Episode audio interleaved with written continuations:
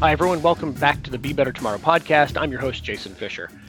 You know, for the three or four of you that are still subscribed to this podcast and catching this in your podcatcher, great. I'm so thankful that you're here. I was gone for about two and a half, three years, and I wrote it up on the blog. You can read about it there. But short answer is depression just messed me up, as it did a lot of us coming out of COVID or in COVID. I didn't even realize it was a problem until I was kind of coming out of it. And then I looked back and went, oh my gosh, I let so many things go let things get ruined in my life that I never should have. So this is a relaunch of this podcast, something I've enjoyed doing, something I hope you've enjoyed listening to. It's going to be a slight change. I'm not going to do as many interview episodes as I'd done previously. I still lo- would love to interview some great people if I find them, but that's not going to be the crux of what I'm working on.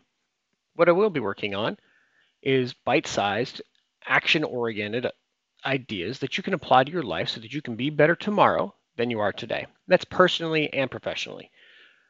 I've coached a lot of people over the years on various aspects of life, not only you know professionally and personal. I've helped many people over the years accomplish their goals professionally and personally. That's what I want to do with you. Maybe you can't afford a coach. If you can, give me a call. But if you can't, this is still a way for you to get inspired to do something different so you can be better tomorrow. Things I have lined up right now are interpersonal communications, which is always a passion of mine. Uh, uses of artificial intelligence to make you more productive, just because that's a passion project I'm working on right now. Concepts around mindfulness and well being, developing your leadership skills, emotional intelligence, and personal growth. Just anything I love and am passionate about. Trying to bring that information to you, my listeners, so that you can you get something useful out of this podcast. That is what we'll be looking at. So if that sounds interesting to you, subscribe to this podcast or you know stay subscribed if you already are.